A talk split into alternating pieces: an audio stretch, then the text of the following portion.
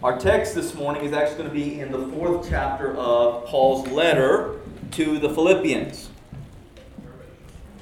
Thanksgiving has gone and, and passed now, and beginning next week, we begin our Advent season. That, that season of Advent, meaning coming, the, the preparation and preparing of our hearts, which we do each year, and preparing our hearts and, and, and dwelling upon the glorious realities of the incarnation, the coming of Christ for sinners. That great celebration that we are going to be looking at and, and talking about the glorious realities and the revelation of Advent and how through Christ our hope, our peace, our joy, and our love may be full.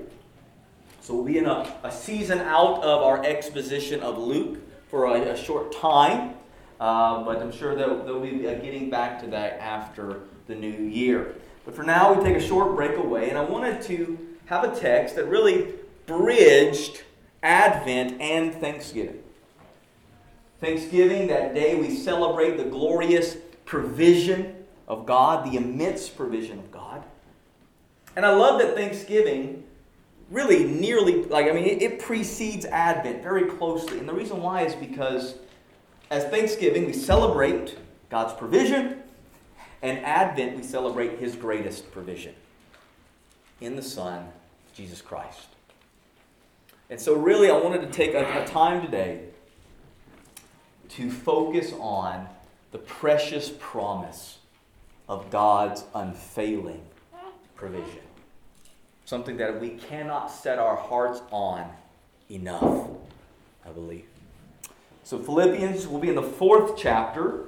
This is my favorite book of the Bible. And I have all of them. I have sixty-six favorite books of the Bible. But this has a slight tinge uh, to the, the lead, I would say. I just I love this book. It was the first book I ever preached here at Hillside, and I love it. Uh, my life verse comes out of Philippians: to live as Christ and to die is gain. And, and there's so much about this book that means the world to me and really lays out the essence for the all-supreme, all-satisfying joy that comes with knowing Jesus as Lord.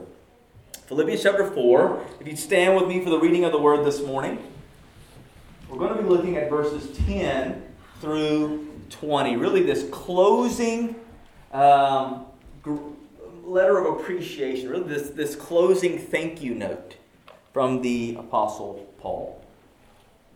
He writes, "I rejoiced in the Lord greatly that now at length you have revived your concern for me. You were indeed concerned for me, but you had no opportunity. Not that I am speaking of being in need, for I have learned in whatever situation I am to be content.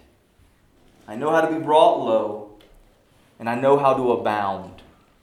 In any and every circumstance, I have learned the secret of facing plenty and hunger, abundance and need. I can do all things through Him who strengthens me. Yet it was kind of you to share my trouble.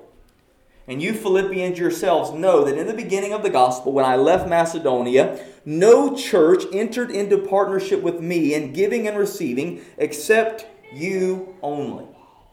Even in Thessalonica, you sent me help for my needs once and again. Not that I seek the gift, but I seek the fruit that increases to your credit. I have received full payment and more. I am well supplied, having received from Epaphroditus the gifts you sent, a fragrant offering, a sacrifice acceptable and pleasing to God. And my God will supply every need of yours according to His riches and glory in Christ Jesus. To our God and Father be glory and forever. Amen." This is the word of the Lord. You may be seated.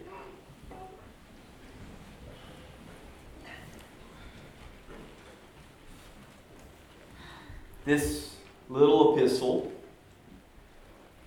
is power-packed with one constant permeating theme throughout its words, and that is the all-satisfying, unshakable joy that is found in Jesus. And one of the things that really blows my mind about that, and it did the first time that I read that, was the circumstances that Paul finds himself when he writes this letter. Paul is writing from a from house arrest there in Rome. It's one of his later epistles there. Uh, he would be released from this one that we know of before ultimately being executed. But at this time, Paul does not know this. As far as, as, far as Paul knows, this is it's it's drawing near. It's just any day now. Nero is going to send up the call that will have the apostle beheaded. And so he's writing these letters from the prison cell there. Colossians, Ephesians, Philippians, Philemon. These prison epistles. And what's incredible is in this moment of really, you would think, terrifying circumstance, house arrest, unable to go, spending twenty-four hours a day chained to a Roman soldier, that this would be a great place for Paul to complain. For Paul to spend a letter talking about the hardships and sufferings that will come for following Jesus. That, that would seem to be fitting. It's going to be bad. It's going to be hard. Through many tribulations, you're going to enter the kingdom of God, Acts fourteen twenty-two. He could, I could see that being one of those great letters. Be ready to count the cost for following Jesus. And yet, in the midst of these circumstances, the apostle instead focuses on immense joy and unwavering gratitude. It's remarkable in every way. He talks in this about what the essence of Christian joy is. And what is the essence of Christian joy? And that is to know Christ. Paul would say, to live is Christ. To die is gain. Why? Because you get Christ. I don't care if they're going to kill me. They're just sending me to Jesus, who I love more than anything else, who I count everything else as loss for the surpassing value of knowing Jesus. As long as I know Jesus, there's joy in me that cannot be shaken regardless of the circumstances I find myself in, especially if those circumstances arise because of my living for Jesus. Near the end of the letter here,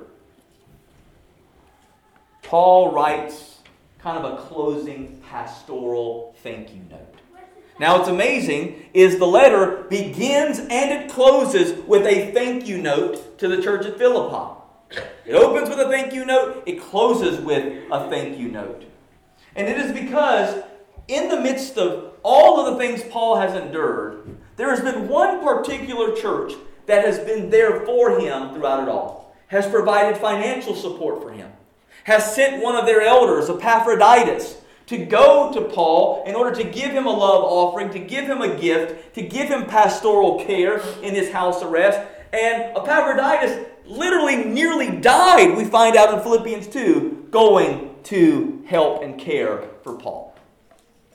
So this church has been there since day one for Paul in the ministry of the gospel, and he can't thank them enough. But the reason why he's so moved to worship in this, this amount of thanksgiving is his recognition of what is happening at Philippi, that the heart that they have reflected is nothing more than the realities of what Christ is doing in them. That he realizes that all the provision they provided are nothing more than the extensions of God's amazing provision. That every ounce of care that they have shown him is nothing more than that constant testimony that Christ is at work in you. And this final thank you, though, this final thank you note, Paul bookends his thanksgiving with two very important teachings regarding the all-sufficiency of Christ and the perfect provision of God promised in Christ. So he bookends it. First part, I can do all things through Christ who strengthens me, right? That's the all-sufficiency of Christ, no matter what we face. And at the end, my God will supply all of your needs according to the riches of Christ Jesus. The perfect provision of God to help us through whatever may come our way. The all-sufficiency of Christ and the perfect provision of God in Him. This is how He bookends that Thanksgiving. We've got to ask the question, why? Why not just say, thank you for everything you've done? God's going to take care of you, love you, and that's it. Why go into this about contentment? Why go into this unwavering picture of God's perfect promise to provide for them? And the answer is this. The church at Philippi is scared to death of what will happen if Paul dies. If he dies, is it, is it over? If he dies, is the mission done? If he dies, is, is the church going to fall apart? Who's going to write to us? Who's going to lead us? Who's going to help us if, if, if, if he dies? If he's gone, will things still be okay? And what the Apostle Paul wants to write to them in this closing thank you note is that the fear of the future we don't know can only be remedied by the unwavering faithfulness of the God we do know. The fear of the future we don't know can only be unremedied by trusting in the provision of the God we do know. And that's His call to them. Whatever happens to me, God will provide in Christ. He is sufficient. And He will supply your every need. So I want to go through this and just break this up and kind of explain it moving through and, and a little bit of application points for us today. In verses ten through thirteen, Paul lays out the secret to contentment. The secret to contentment. Here is your, your book of the day. The secret to contentment. And the answer is this. The secret to contentment is the all-sufficiency of Christ. Christ is sufficient for me. There's your million dollar answer. What is the secret to contentment? Christ is all-sufficient for me. He is more than enough for me. Look what he says here in verse ten through thirteen. Rejoice greatly in the Lord that now at length He revives your concern for me. So he's bringing this up. He's already brought this up in chapter one and chapter two. Now he's bringing it up again. You revived your concern for me. You were indeed concerned for me, but you had no opportunity. So they, were all, they weren't able to get anything to him until Epaphroditus came. And Paul being is being very pastoral here. He doesn't want them to feel guilty. He doesn't want them to, to, to think that like they weren't caring for him when they weren't able to get there fast enough. He knows their heart. He knows of their love for him. Being very pastoral here. But then he does something interesting. Not that I am speaking of being in need, for I've learned in whatever situation I am to be content. I know how to be brought low, and I know how to abound. In any and every circumstance, I've learned the secret of facing plenty and hunger, abundance and need. I can do all things through Him who strengthens me. That final verse, probably the most oft-quoted verse you will ever hear, oftentimes quoted out of context, because the passage is not about, you know, I can go and be fearless the rest of my life and just take on the world and go get that five, you know, Fortune five hundred C E O position, and we're going to win the basketball game because I wrote Philippians four thirteen on my eye black. Like, that's not the context. The context is contentment. It's contentment. And what Paul is wanting to make very clear is that though he is grateful for their gift, he wants to make this clear. I am grateful for your gift. I am thankful. I rejoice because of your care for me. My contentment isn't based upon any gift. My contentment isn't based upon because I, I, I'm feeling a little bit happier now that you guys showed up. He's wanting to make clear my contentment isn't tied to my circumstances. My contentment is tied to my Christ.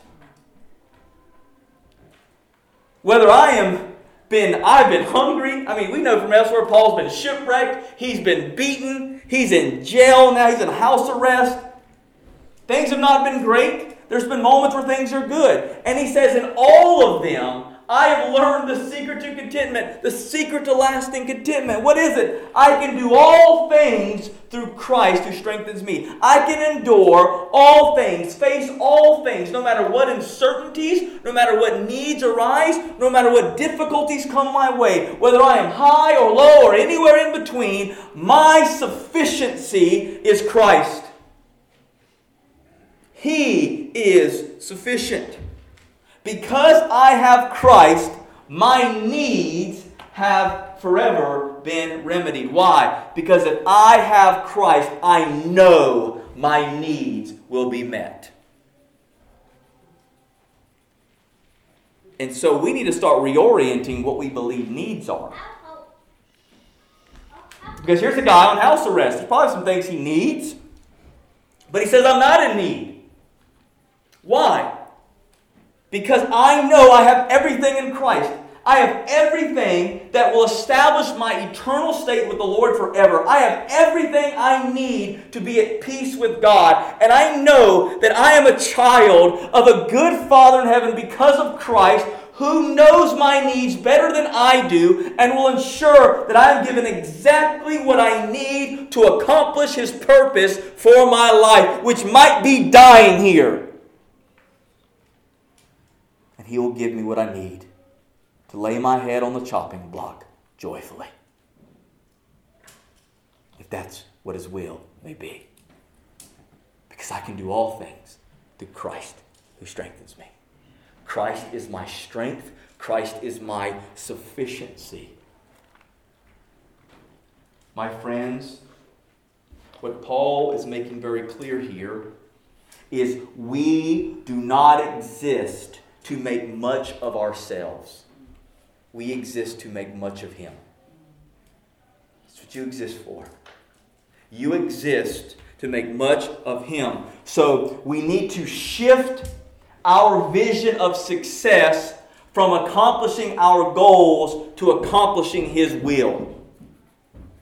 And I want my goals to be aligned with His will. I want everything about me to be aligned with Him. I want to live with the all-sufficiency of Christ ever before Him. It is all about being content in Christ. It is all about knowing no matter what I face, I have Jesus, and He is enough. My friend, is Christ enough? If He is not enough, then you do not know Christianity. This is not at all about prosperity. Notice it. Guy writing from house arrest. And he says, Jesus is all sufficient. We often use and have been taught Jesus as a passageway to better blessings, when realizing that Jesus is the greatest blessing. And He is the greatest treasure. He is the sum and substance of my strength and my contentment, for apart from Him, we can do nothing. He said, Paul says, I can do all things through Christ who strengthens me. Paul, Jesus says, I am the vine and the branches. Apart from me, you can do nothing. Nothing to all things. What a difference Christ makes. What a difference Christ makes. Jesus is everything. Christ is everything, and we find in Him the basis by which we can turn our eyes from possessions and focus on His purpose. I love what Paul writes in Philippians chapter three, verse seven through eleven. Whatever gain I had, I counted as loss for the sake of Christ. Indeed, I count everything as loss because of the surpassing worth of knowing Jesus Christ my Lord. For his sake I have suffered the loss of all things and counted them as rubbish. That's a real dirty word there in the Greek. But it's not good. It's garbage, scum, feces. I count it as that for the surpassing value of knowing Jesus. In order that what? I may gain Christ and be found in him. He continues. Not having a righteousness of my own that comes from the law, but that which comes through faith in Christ, the righteousness from God that depends on faith, that I may know him and the power of his resurrection, and may share his sufferings, and becoming like him in his death, that by any means possible I may obtain the resurrection of the dead. So, what Paul is saying in all of this is that full contentment in Christ is found in a desire to know him more and to be with him forever. To know him more and to be with him forever. And my friends, I want you to know that today, no matter what you find yourself in, no matter what fears may come your way, no matter what anxieties set before you, no matter what hurdles are before you, no matter what situations might arise for the church of Christ in the future, Christ is sufficient. He is sufficient for you. He is more than worthy. And he will give you exactly what you need to endure the moment in faithfulness to him. He will give you what you need to live out faithfully for his purpose. So the secret to contentment is the all-sufficiency of Christ. Now, he doesn't, once again, Paul's very pastoral. This is a lot different from the Paul who wrote First Corinthians, which is kind of like, we're going to cut to the chase. And I'm going to get down into here. He's a very pastoral heart that's developed and matured. And you can tell he doesn't want that to come off as, I, I, I, I don't want you to think that I don't really care about what you did for me. I don't want to just make this a, a lesson on theology. So he then turns back to the church at Philippi and their gracious gift to him in verses fourteen through eighteen. And what's amazing about the church of Philippi that Paul really lays out here is that Philippi, the church at Philippi, was a church that reflected the heart of God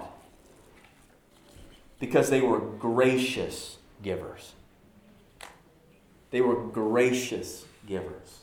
Yeah, there was a little bit of infighting there between Euodia and Syntyche, some strife. Nevertheless, nevertheless, their heart for giving was abundant. And in that, Paul seeks to give them great gratitude. Verse fourteen through eighteen. It was kind of you to share my trouble, and yet you Philippians yourselves know that in the beginning of the gospel, when I left Macedonia, no church entered into partnership with me in giving and receiving except you only. Even in Thessalonica, you sent me help for my needs once and again. Not that I seek the gift, but I seek the fruit that increases to your credit. I have received full payment and more. I'm well supplied, having received from Epaphroditus the gifts you sent. A fragrant offering, a sacrifice acceptable and pleasing to God. This is that precious moment of pastoral appreciation that the Apostle Paul has for the church at Philippi. This church that has revived its care, shown once again from the very beginning their love for the apostle, their love for the gospel, the desire to see the gospel flourish. They did so not only for providing for Paul, but they also did so by providing to the church at Jerusalem that was under famine at this time. So this is a generous church who gives with unbelievable relentlessness. I mean, even though we're told in, in Corinthians that though they didn't have much, they still gave graciously, abundantly, beyond what they were even able to do. And Paul wants them to know how thankful and grateful and moved he is by them. Because one of the supreme ways that God answers prayers is through the actions of His people. We are His hands and feet, and we should reflect His heart in all that we do.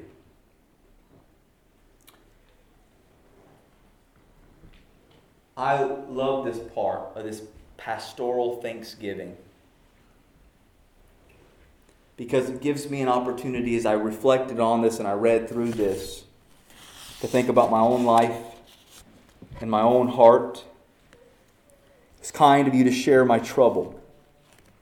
You Philippians yourself know that in the beginning of the gospel, when I left Macedonia, no church entered into partnership with me in giving and receiving except only you.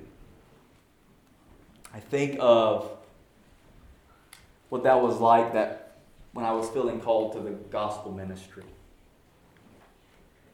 I think of the times when I was pushed away by others, not given the time of day by others for mentorship and for opportunities to serve.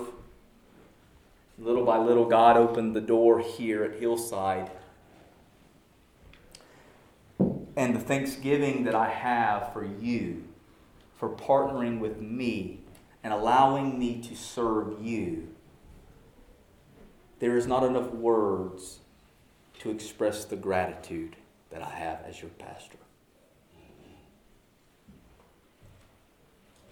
And because of that partnering with me and, and, and having helped me and loved me and ministered to me,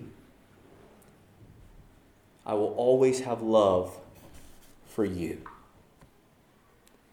And I want you to know that oftentimes, right, we can think the things that we are doing go unseen. And the things that we do, we can become fearful for giving.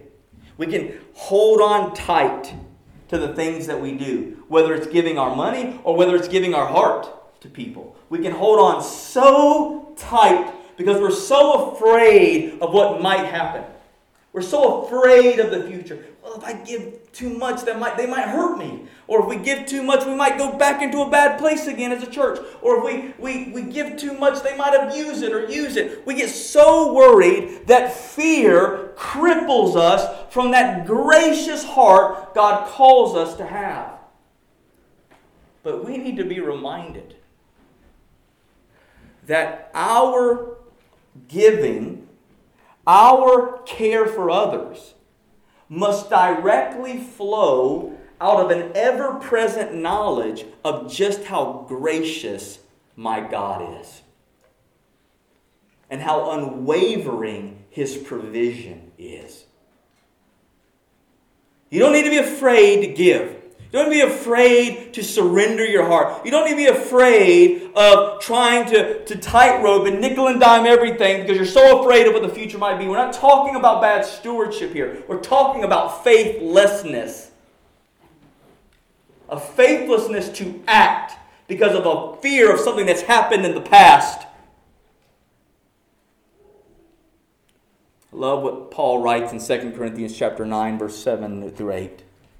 Each one must give as he has decided in his heart, not reluctantly or under compulsion. No one tells you what you should give. No one tells you. There is not a single percentage repeated in the New Testament. So don't you dare use a civil law established to a theocratic nation as a baseline for who is giving good and who isn't. Not under compulsion. It's got to flow out of this, out of a changed heart that gives everything, the fullness, living, sa- sacrifices. All that I am, my time, my talent, and my treasure belongs to Him. and I'll give it as I feel led by conscience sake, as the Spirit guides and leads according to the Word of God. But we apply these secondary standards, and because of that, it produces fear, and it pushes us away from others, and it creates estrangement within the church, because it allows us to prioritize who's doing good and who isn't. And we're no different than the Pharisees when we do that. But notice what he says, not under compulsion, for God loves a cheerful giver. Praise God.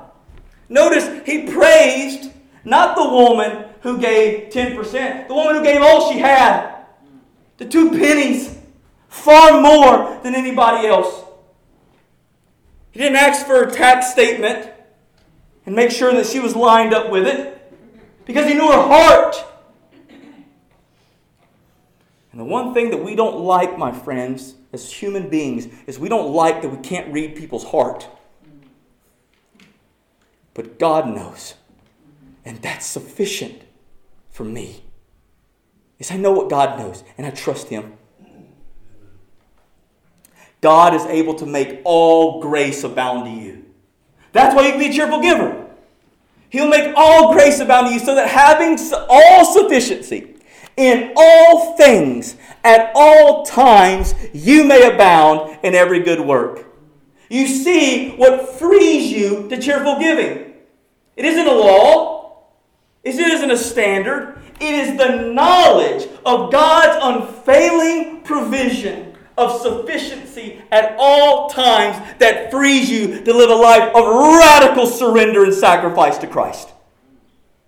Because I know all grace will abound to me. So I'm going to live radical for it. It isn't a matter of people are going to abuse it. Of course people will abuse it. And there will be also people who will be immensely blessed by it. But all that matters to me is God's glorified in it. And this was the heart of the church at Philippi. A heart that said, we're just going to give. And we don't have a lot. We're going to give. We're going to give because the gospel matters. We're going to give because we believe with all of our heart that God is doing an amazing thing with the gospel, through the gospel. We are a part of it. We are a reflection of it.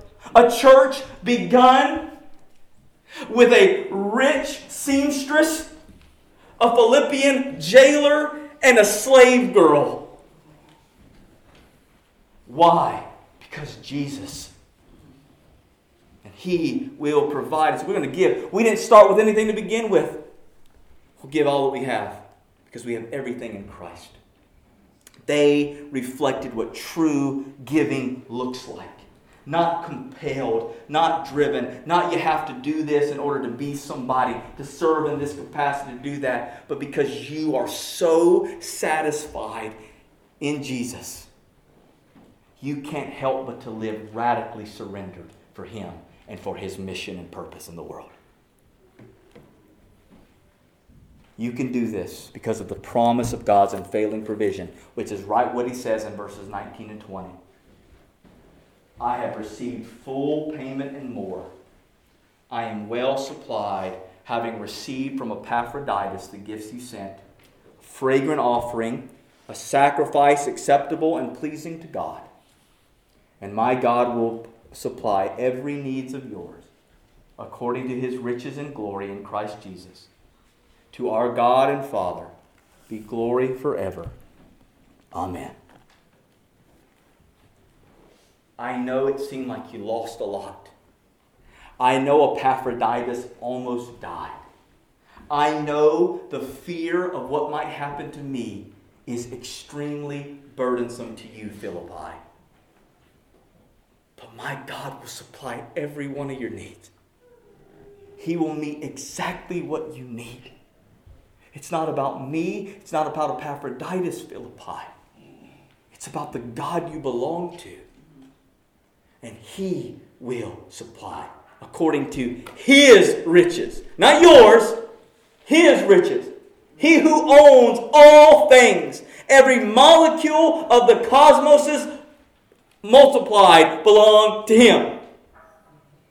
Everything in both the physical and spiritual realm belong to Him. That's His riches. He has more than enough for you. And He will supply every need. Just how sweeping, though, is this statement? Once again, we need to go back and rethink again about what our needs are. Because for often our needs is we want to be comfortable. I want to have a good four oh one k. I want to make sure my retirement's lined up long term. I want to, I want to make sure that all the things are, are put in order right. Right? That's, what I'm, that's my main focus. That's what I live for. Once again, let me be clear. It's not wrong to have those things. But it's darn sure wrong to live for them. It's not bad to have those things. They can be part of good stewardship. But it is darn sure wrong to live for them as an end in and of themselves. Because I want you, I want you to hear just how sweeping this need is for the Lord. What it does and what it doesn't include. Romans chapter eight, verse thirty-two to thirty-seven, I think gives us the best. He, that is God the Father, who did not spare His own Son, but gave Him up for us all, how will He not also with Him graciously give us all things?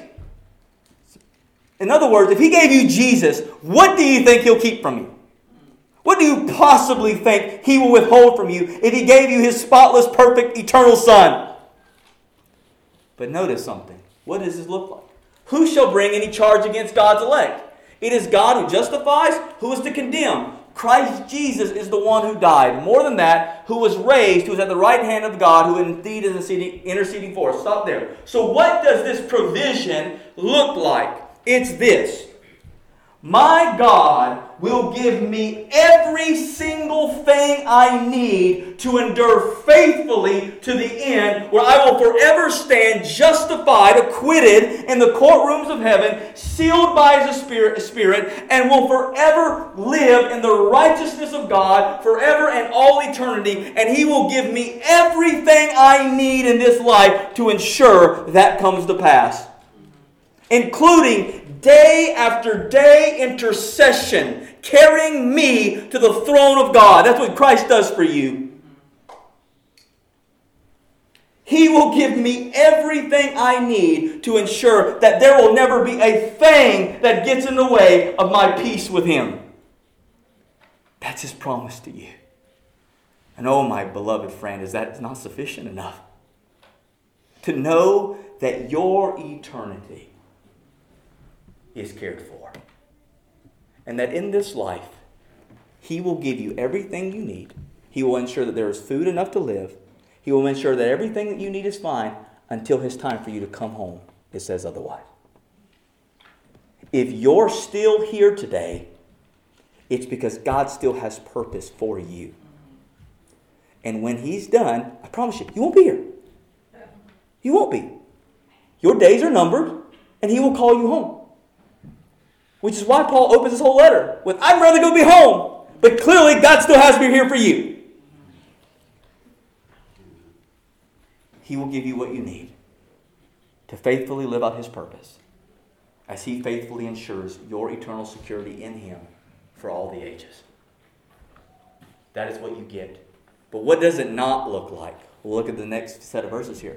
Who shall separate us from the love of Christ? Once again, it's what you got. It's not going to be taken from you. Shall tribulation or distress or persecution or famine or nakedness or danger or sword? Well, that doesn't sound fun.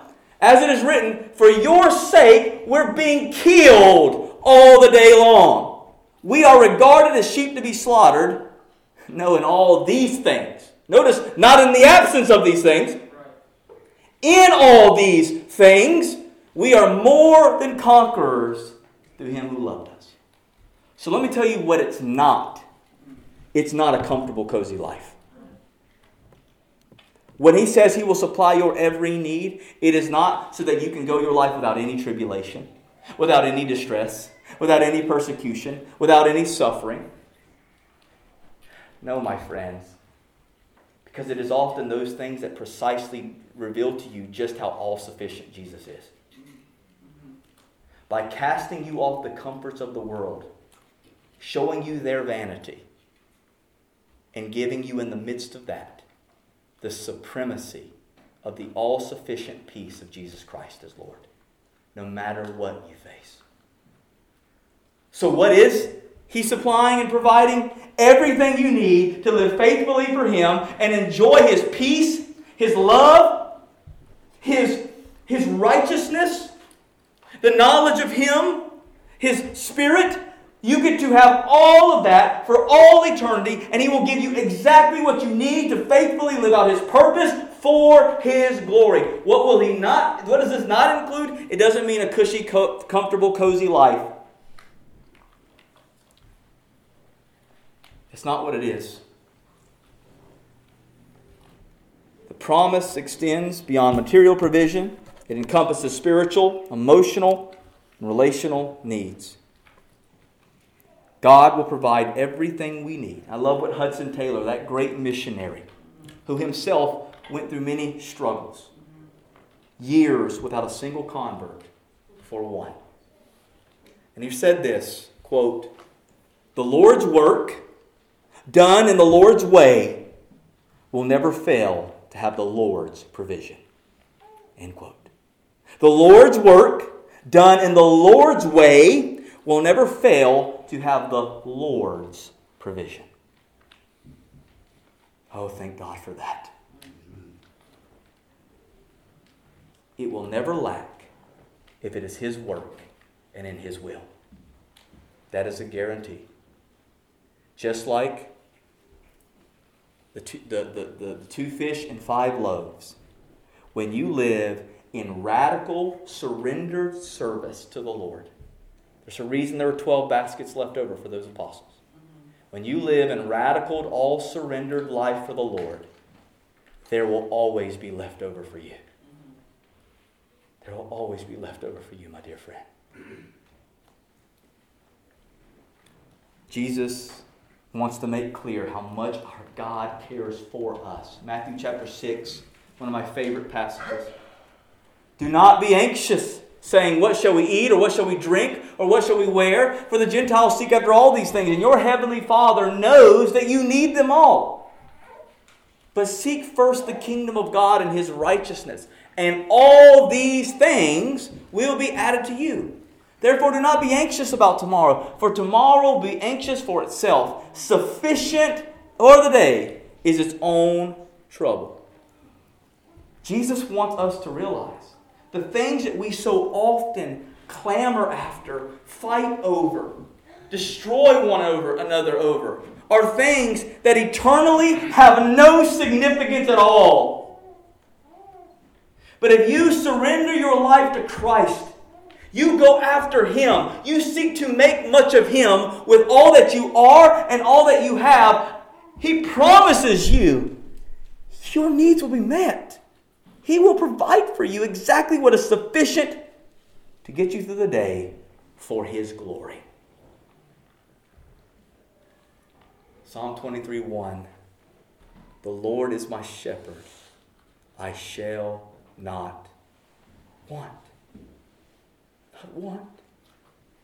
What do you mean? I, well, Blake, I want a lot of stuff. Probably do. I do too. But when I have Christ, I've got all I ever need. You've got all you ever need. And the only thing you want is to make Him known. You want Him to be magnified in you. You want Him to be magnified in your home, among your spouse and your children. And if there's anything getting in the way of it, it's got to go. Got to go. Because the Lord is all I want. He's all we want. So how do we learn to align our will with His wants? And the answer is we must learn to pray. Man, my friends, we must learn to pray. I think the reason why revival tarries and why things and fear seem to be so onset is because prayer lacks in the church of Christ. We do not get on our knees enough. And I believe what Leonard Ravenhill said. He said, if there is anything that the people of God will be ashamed for when they stand before the throne, it will only be because of how little they prayed to such a God. Matthew chapter seven, verse seven through eleven. Ask and it will be given to you. Seek and you will find. Knock and it will be opened to you. For everyone who asks receives, and the one who seeks finds, and the one who knocks it will be opened. Which one of you, if his son asks him for bread, will give him a stone? Or if he asks for a fish, will give him a serpent? If you then, who are evil, know how to give good gifts to your children, how much more will your Father who is in heaven give good things to those who ask him? My friends, I want you to know God is glorified in answered prayer. However, he will never answer a prayer in the affirmative that takes the glory off of him.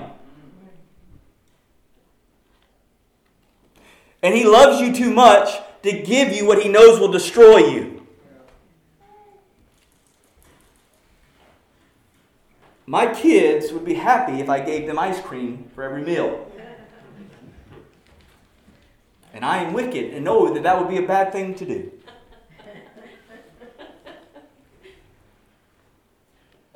Because I love them enough to know what they need for their best health.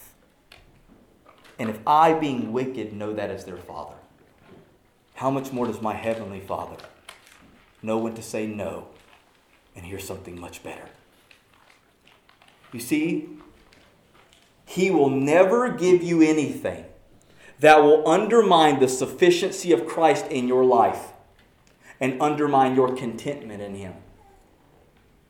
If he think, if he knows in your heart that if you get that, you won't depend on Jesus more, he won't give it to you. So often, we look to the things that we don't have and realize that in those things we don't have, there are blessings that God has protected you from, because it would cast you off of dependency on him and cause you to live totally on the sufficiency of self, which will lead to the path of perdition. The reason why God often doesn't answer the way that we ask is because we ask with wicked desires. And James says this best.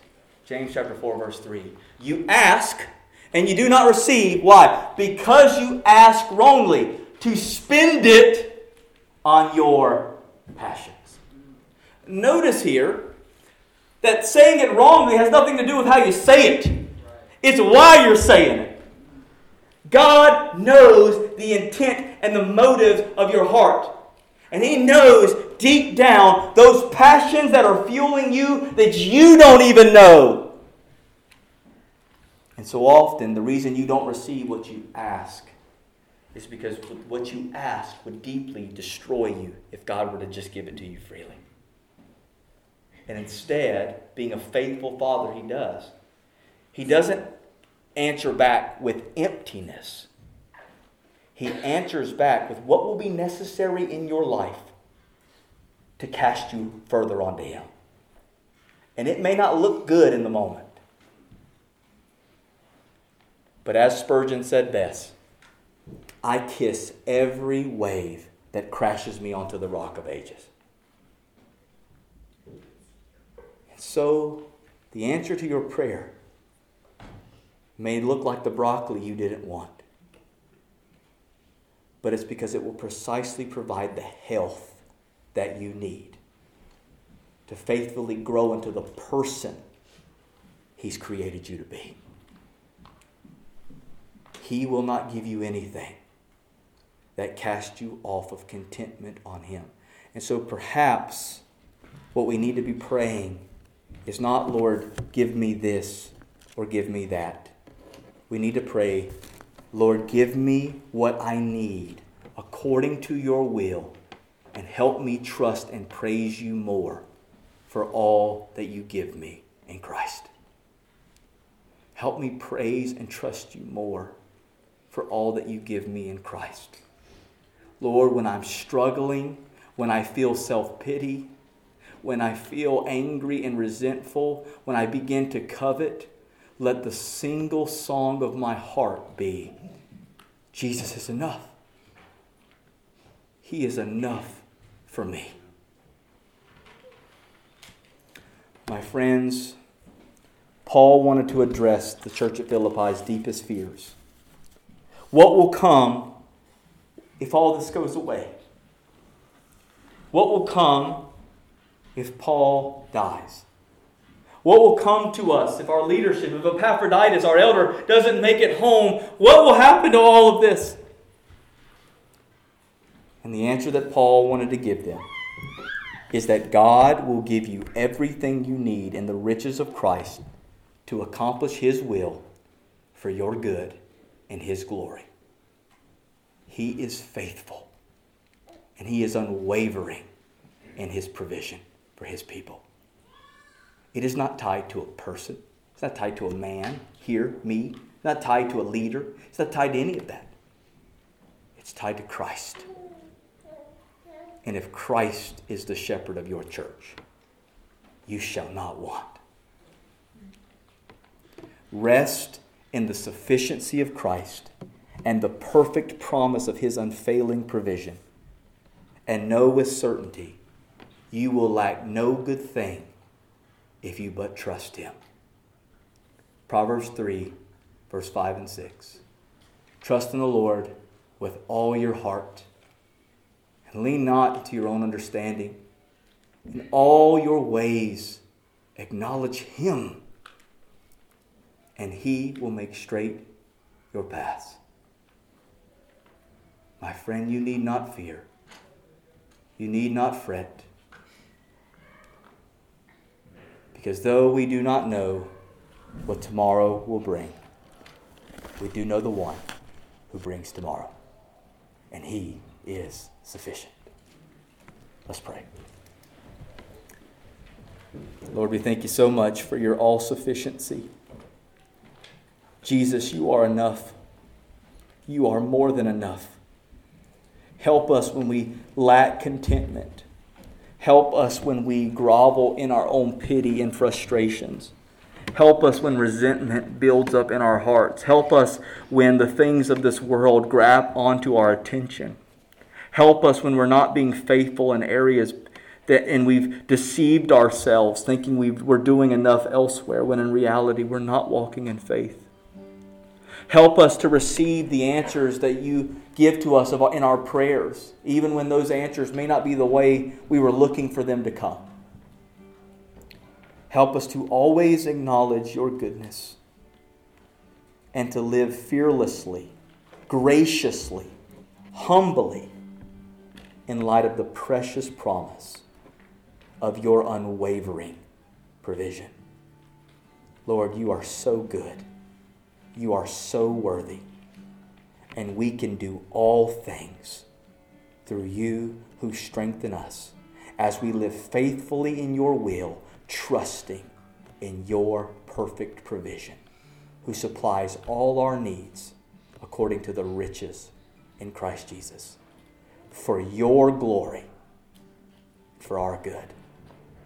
We thank You, Lord, for Your provision. And set our hearts daily upon that reminder, Jesus is enough. He's enough. So come, Thou fount of every blessing, and tune our heart to sing Your grace, because it is all sufficient in Jesus. We say all these things in His precious and holy name. Amen.